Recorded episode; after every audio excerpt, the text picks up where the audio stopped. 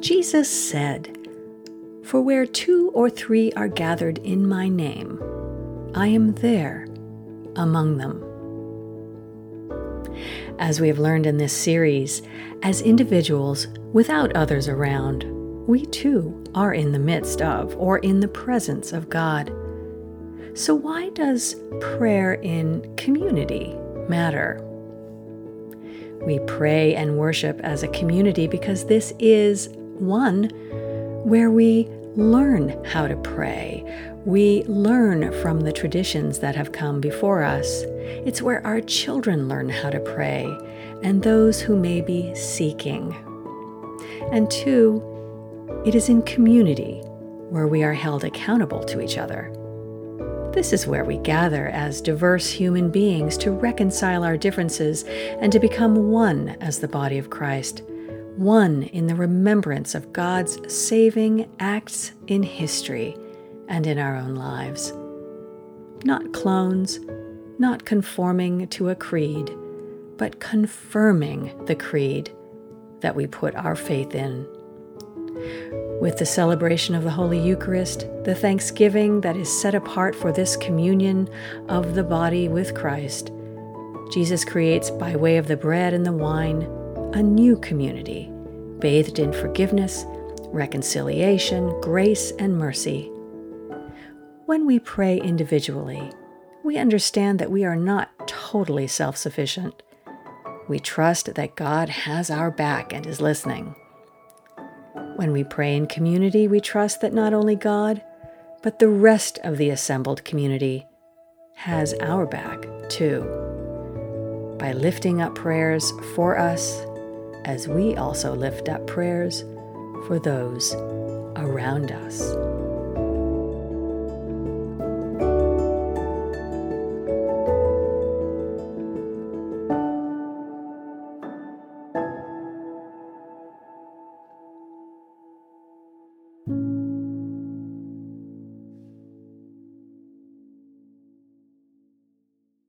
Hello, and welcome to this episode of Sacred Musings.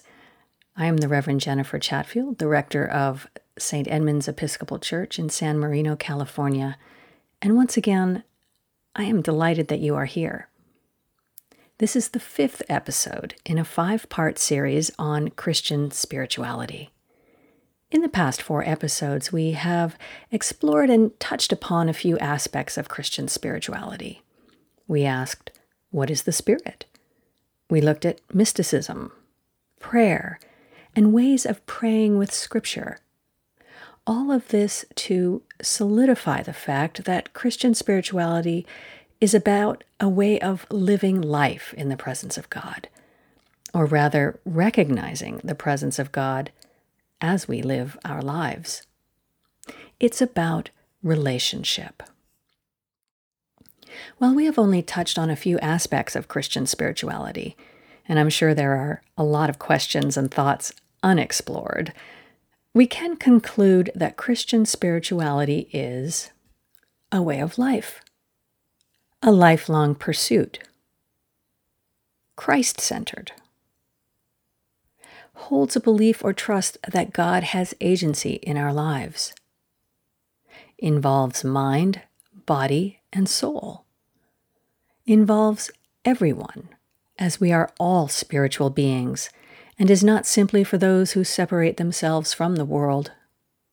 Spirituality engages us with the world. And today we are going to explore how Christian spirituality is expressed in community. In the first episode, I asked the question why do some say that they are spiritual but not religious? Most likely because, unlike generations before, this generation is more than ever focused on what is authentic. How can I be the most authentic me I can be? Personal fulfillment, individual authenticity, and success has become the norm, whereas service and duty were the mantras of previous generations. Our own individual authenticity is paramount. And in order to strive for this individual authenticity, institutions, or rather It is the belief that institutional structures or tradition can sometimes threaten this search for individual authenticity. But at its essence, Christian spirituality seeks the truth and the expression of truth. Christian spirituality embraces difference, as we will see this week with the arrival of the Holy Spirit in the book of Acts. That the Holy Spirit brings understanding to the languages of the world, not separation. In the New Testament, we learn that each of us has a gift of the Spirit. This from 1 Corinthians. To one is given through the Spirit the utterance of wisdom, and to another the utterance of knowledge according to the same Spirit, to another faith by the same Spirit, to another gifts of healing by the one Spirit, to another the working of miracles, to another prophecy, to another the discernment of spirits, to another various kinds of tongues, to another the interpretation of tongues. All these are activated by one and the same Spirit, who allots to each one individually, just as the Spirit chooses. For just as the body is one and has many members, and all the members of the body, though many, are one body, so it is with Christ. For in the one Spirit we are all baptized into one body of course, this isn't an exhaustive list, but it is the truth about ourselves, our individual authenticity that allows us to come together in community, to make up and build up the church. The church should not dispel our authentic selves. The church should rather rejoice in the gifts of who we are. Christian spirituality does not damper individuality and authenticity. Christian spirituality works with our authenticity for building up the body of Christ in the world.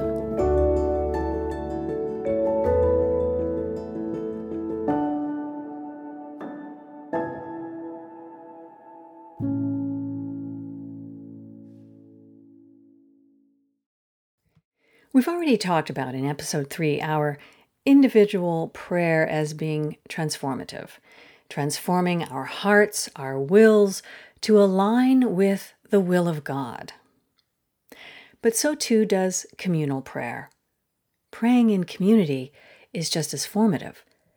When we come together in prayer, whether it is on a, a Sunday morning in church or another night or day of the week, we are engaging in a ritual. The ritual of being together at a certain time, at a certain place, over what we do during this time is what is called liturgy. Liturgy means the work of the people, or others may say it is more accurately translated as the work for the people. The key word here is people. Liturgy, or what we do in worship, forms our communal expression of ordering our relationship with God, gives us some guidance or a pathway, which helps us when we go home to stay connected. Maybe also to explore more on our own through classes or individual study.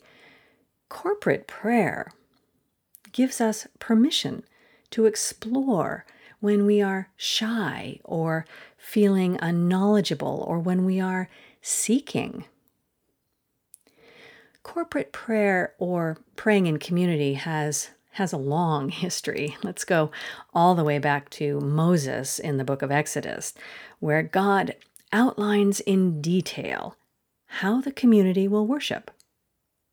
From Exodus chapters 25 through 31, God describes in detail to Moses all the things that they must create, all the essentials for worship. Detailed instructions about how to build the elements that they will need in order to express their communal relationship with God. This eventually led to the worship in the temple, where rituals were created and implemented? Even Jesus, who spoke against the rigidity of the Pharisees, the Pharisees who controlled the worship life of the temple, even Jesus instituted a new ritual the breaking of the bread and the drinking of the wine. Again from 1 Corinthians, Jesus on the night when he was betrayed took a loaf of bread, and when he had given thanks, he broke it and said, This is my body, that is for you. Do this in the remembrance of me.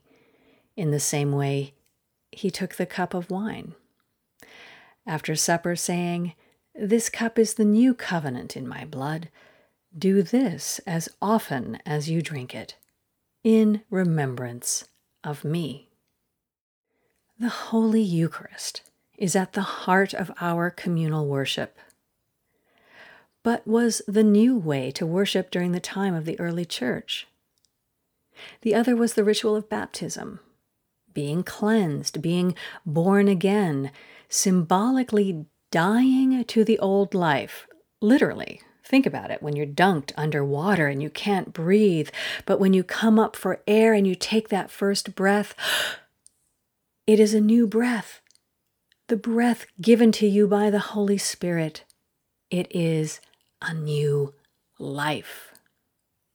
Baptism was paramount for new Christian communities as archaeological evidence has been discovered over the years of house churches, those secret places of Christian gatherings which housed baptistries to initiate the newly faithful during the first few centuries of Christian persecution. Baptism and Eucharist are the two sacraments that we perform in the Episcopal Church that we do not do in private. For the Eucharist, there must always be at least one person present, and baptisms are always done during the principal Sunday services as part of the Eucharist. Why? Well, we are all children of God, adopted into this family. When we are baptized, we recognize our belonging to this family, and the congregation present affirms this belonging. The Eucharist, too, is a gift given to us by Jesus, instituted by Jesus when he was having a meal with his friends. Alexander Schmemann, the theologian, in his book The Eucharist, says this The liturgy is the sacrament of the assembly. Christ came to gather into one the children of God who were scattered abroad. That's found in John and from the very beginning, the Eucharist was a manifestation and realization of the unity of the new people of God, gathered by Christ and in Christ. He says we need to be thoroughly aware that we come to the temple not for individual prayer, but to assemble together as the church. And the visible temple itself signifies and is but an image of the temple not made by hands. In other words, the church assembled is the visible image of the heavenly assembly. When we celebrate the Eucharist in community, we gather to remember the saving acts of God in history, especially through the life, death, and resurrection of Jesus. By participating in the liturgy of the Word, hearing Scripture, and learning, hopefully, from the sermon, and by receiving the bread and the wine. Earlier, I said that communal prayer, being assembled together in prayer, teaches others to pray. We learn from doing and from observing others.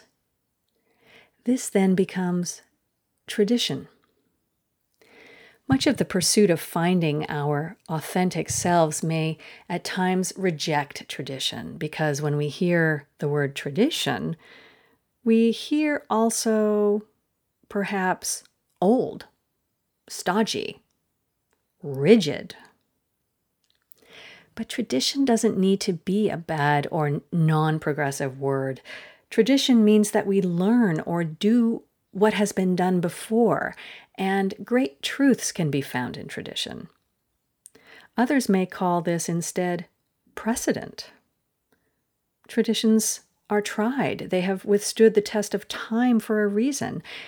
This doesn't mean we can't try new things. It simply means that we can seek to learn from tradition what has gone on before and continue to unravel the truths that tradition brings with it. We can still look for an authentic expression of this truth. I'd like to offer a reflection now about how tradition can seep into our consciousness and speak to us in ways that, that we perhaps we don't plan. As a child, I must have learned the Lord's Prayer, the prayer that Jesus taught us, and I had limited Sunday school exposure. I didn't grow up in the church, but yet, all throughout my childhood and teenage years, and probably into early ch- adulthood, I couldn't fall asleep until I said the Lord's Prayer in my mind. I can recall times when I couldn't sleep and I'd remember, oh, I forgot to say my prayer. As I look back on this now, I realize that this prayer was so steeped into my being. And I was not a student of theology at the time. I didn't really understand or uh, do a deep dive into the meaning of the prayer. But yet it had meaning. I believe that all I knew was that this prayer was somehow a vehicle for conversation, a conversation with God. Are there examples of rituals or prayers or pieces of the liturgy that maybe you learned in community once that maybe stick out for you? Do they keep you anchored in some way to the feeling of connection with God, to a feeling of connection with community? Think about it. What are the traditions that stay with you?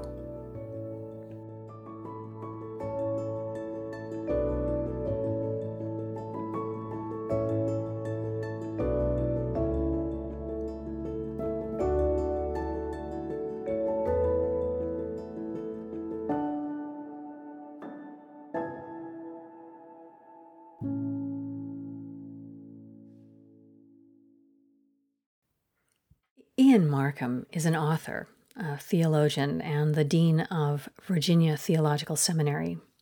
And he has written a book called Liturgical Life Principles. In this book, he walks us through the Eucharist and asserts that the whole purpose of the Christian liturgy is to provide the resources to enable God to facilitate healthy and authentic living healthy in mind, body, and spirit, and authentic in recognizing the realities of being a mortal creature in this world. When we pray in community within the context of the Eucharist, we are aware of our common life together. As we have learned, when we gather to participate in the liturgy, it is in and through this liturgy that we participate in the Christ event, through the hearing of the stories in Scripture and in the breaking of the bread. In last week's Sunday reading, Jesus prayed for us in the Gospel of John. He said, Holy Father, Protect them in your name that you have given me, so that they may be one as we are one. That we all may be one. This does not mean that we are clones or that we are to be exactly the same. Humanity is diverse and we have many differences. But when we come together to worship and when we participate especially in the Eucharist, we are one. One in the body of Christ. We partake in the unity of the body of Christ despite our differences. And when we come together in this manner, this reminds us of the need to reconcile our differences. When we reconcile, this doesn't mean that we are to agree with the other or the other has to agree with us. It simply means that we give respect and dignity to each other, to see each other as children of God too. We may learn a new perspective. We may never agree, but we learn to live in difference. Part of this is coming to the table, the altar, the altar rail, with a desire for renewal, not just for our own benefit. As Eucharistic Prayer C from the Book of Common Prayer says, Deliver us from the presumption of coming to this table for solace only and not for strength, for pardon only and not for renewal. Let the grace of this Holy Communion make us one body, one spirit in Christ, that we may worthily serve the world in His name. One of the beautiful aspects about praying in community and worshiping in community comes when you may be feeling like you just can't pray, where the words and maybe even the intention behind the prayers, they're just not there. This is common in times of grief or tragedy, when we might be just too sad or angry, or maybe even our belief is challenged and put to the test. Maybe we have lost or think we have lost our faith. When we can't pray, all of those around us, sitting in the pews or the chairs in front of us and, and beside us, they pray the prayers for us. So, too, the Book of Common Prayer, the prayer book of the Episcopal Church, it is full of already written prayers for the liturgy. And these common, or rather communal, prayers hold us up so that we don't have to come up with the words ourselves. We can rest in the intention that is on our hearts, knowing that as an assembly, we are all in this together. What is the church in reality? Well, spiritual writer Ronald Rolheiser says that the church is a community that gathers around Jesus Christ and living in his spirit. The spirit of Jesus, the Holy Spirit, he says, is defined in Scripture as charity, joy, peace, patience, goodness, long suffering, fidelity, mildness, and chastity. And I would interject pure of heart as a definition for chastity here. But he further says, living in these virtues is what binds us to community in such a way that we are immune from separation by distance, temperament, race, color, gender, ideology, social status, history, creed, or even death. Praying in community is a big part of Christian spirituality. While many of the practices out there, and, and some that I have offered in this series, take us within ourselves in order to open up our hearts to welcome God's presence, this focus on inwardness must always lead to being out in the world going beyond ourselves in order to help others along. Praying in community reminds us that we share this life together. Not only do we pray together when we are in community, but we celebrate the milestones in each other's lives and we help each other through the challenges and joys, and we come together in service. Praying in community reminds us also that we are worthy. Not only worthy in the eyes of those around us, but worthy especially in the eyes of God, as we are all children of God, adopted into one family.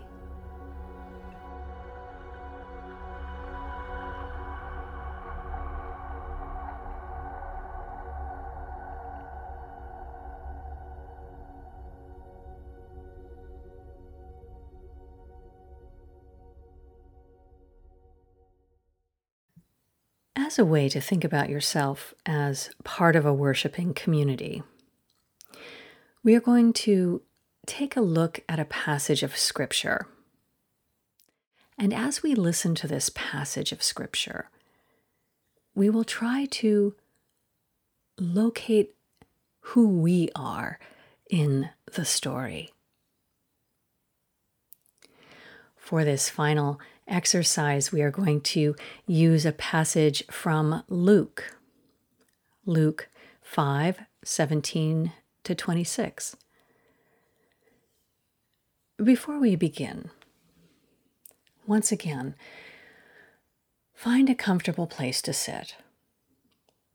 Close your eyes and concentrate on your breathing. Do this for a short time until you are ready to begin, until you are feeling relaxed and ready and attentive. You can hit the pause button and then push play when you are ready to begin.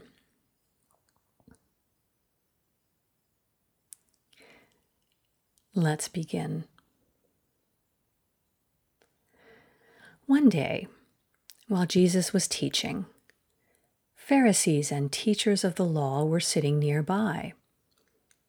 They had come from every village of Galilee and Judea and from Jerusalem. And the power of the Lord was with him to heal. Just then, some men came carrying a paralyzed man on a bed. They were trying to bring him in and lay him before Jesus. But finding no way to bring him in because of the crowd, they went up on the roof and let him down with his bed through the tiles into the middle of the crowd in front of Jesus. When he saw their faith, he said, Friend, your sins are forgiven. Then the scribes and the Pharisees began to question is this who is speaking blasphemies? Who can forgive sins but God alone? When Jesus perceived their questionings, he answered them, Why do you raise such questions in your hearts? Which is easier to say, Your sins are forgiven you, or to say, Stand up and walk? But so that you may know that the Son of Man has authority on earth to forgive sins, he said to the one who was paralyzed, I say to you, stand up and take your bed and go to your home. Immediately he stood up before them, took what he had been lying on, and went to his home, glorifying God. Amazement seized all of them and they glorified God and were filled with awe, saying, We have seen strange things today.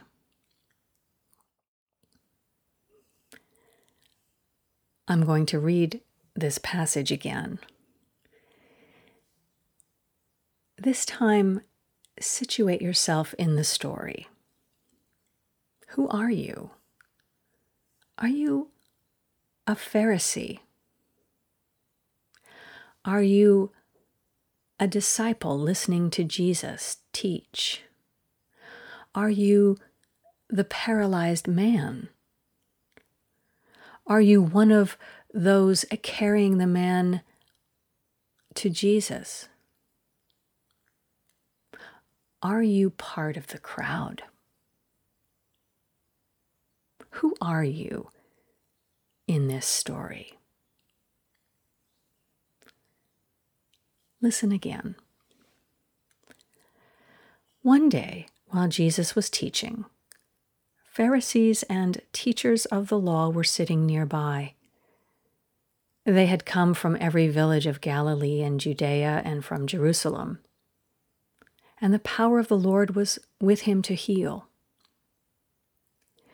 Just then, some men came carrying a paralyzed man on a bed. They were trying to bring him in and lay him before Jesus. But finding no way to bring him in because of the crowd, they went up on the roof and let him down with his bed through the tiles into the middle of the crowd in front of Jesus. When he saw their faith, he said, Friend, your sins are forgiven you. Then the scribes and the Pharisees began to question Who is this who is speaking blasphemies? Who can forgive sins but God alone? When Jesus perceived their questionings, he answered them, Why do you raise such questions in your hearts? Which is easier to say, Your sins are forgiven you, or to say, Stand up and walk? But so that you may know that the Son of Man has authority on earth to forgive sins, he said to the one who was paralyzed, I say to you, stand up and take your bed and go to your home. Immediately he stood up before them, took what he had been lying on, and went to his home, glorifying God.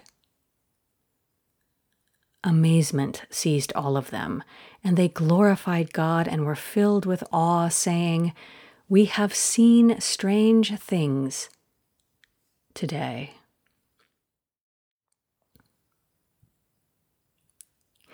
I'm going to read the story one more time. And this time, think about who you are in the story. What do you see? What do you smell or touch? Where are you most comfortable? Where are you uncomfortable? Where are you fearful? Where do you have hope? What other feelings emerge? Once again. One day while Jesus was teaching, Pharisees and teachers of the law were sitting nearby. They had come from every village of Galilee and Judea and from Jerusalem. And the power of the Lord was with him to heal. Just then, some men came carrying a paralyzed man on a bed. They were trying to bring him in and lay him before Jesus, but finding no way to bring him in because of the crowd, they went up on the roof and let him down with his bed through the tiles into the middle of the crowd in front of Jesus. When he saw their faith, he said, Friend, your sins are forgiven you. Then the scribes and the Pharisees began to question Who is this who is speaking blasphemies? Who can forgive sins but God alone? When Jesus perceived their questionings, he answered them, Why do you raise such questions in your hearts? Which is easier to say, Your sins are forgiven you, or to say, Stand up and walk? But so that you may know that the Son of Man has authority on earth to forgive sins, he said to the one who was paralyzed, I say to you, stand up and take your bed and go to your home. Immediately he stood up before them, took what he had been lying on, and went to his home, glorifying God. Amazement seized all of them, and they glorified God and were filled with awe, saying, we have seen strange things today. Where are you situated in the community that gathers around Jesus? What does praying in community mean for you? The point of this series was to explore Christian spirituality now, this was not an exhaustive project, but hopefully something that sparked something in you to seek more and to learn more, to find the ways in which you might feel excited and engaged, renewed. In this series, we asked how might we use this time of isolation as a time for a spiritual revival, to deepen our relationship with God, to take the time to listen to what direction we may be called by God to take next in our lives. We defined Christian spirituality at the beginning as a quest for the integration of mind, body, and soul. How might we find our way toward this integration? We've been knocked off our normal these past few months, and getting knocked off our normal right now might just be a way of deepening the awareness of God in our midst. The Holy Spirit arrives this Sunday, May 31st, the day of Pentecost.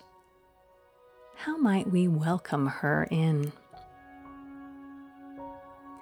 The Holy Spirit, the one who creates, orders, and ultimately the one who gives us understanding. Understanding that we are all spiritual beings, loved by God, created by God, a child of God, and we have been given life by the very breath of God.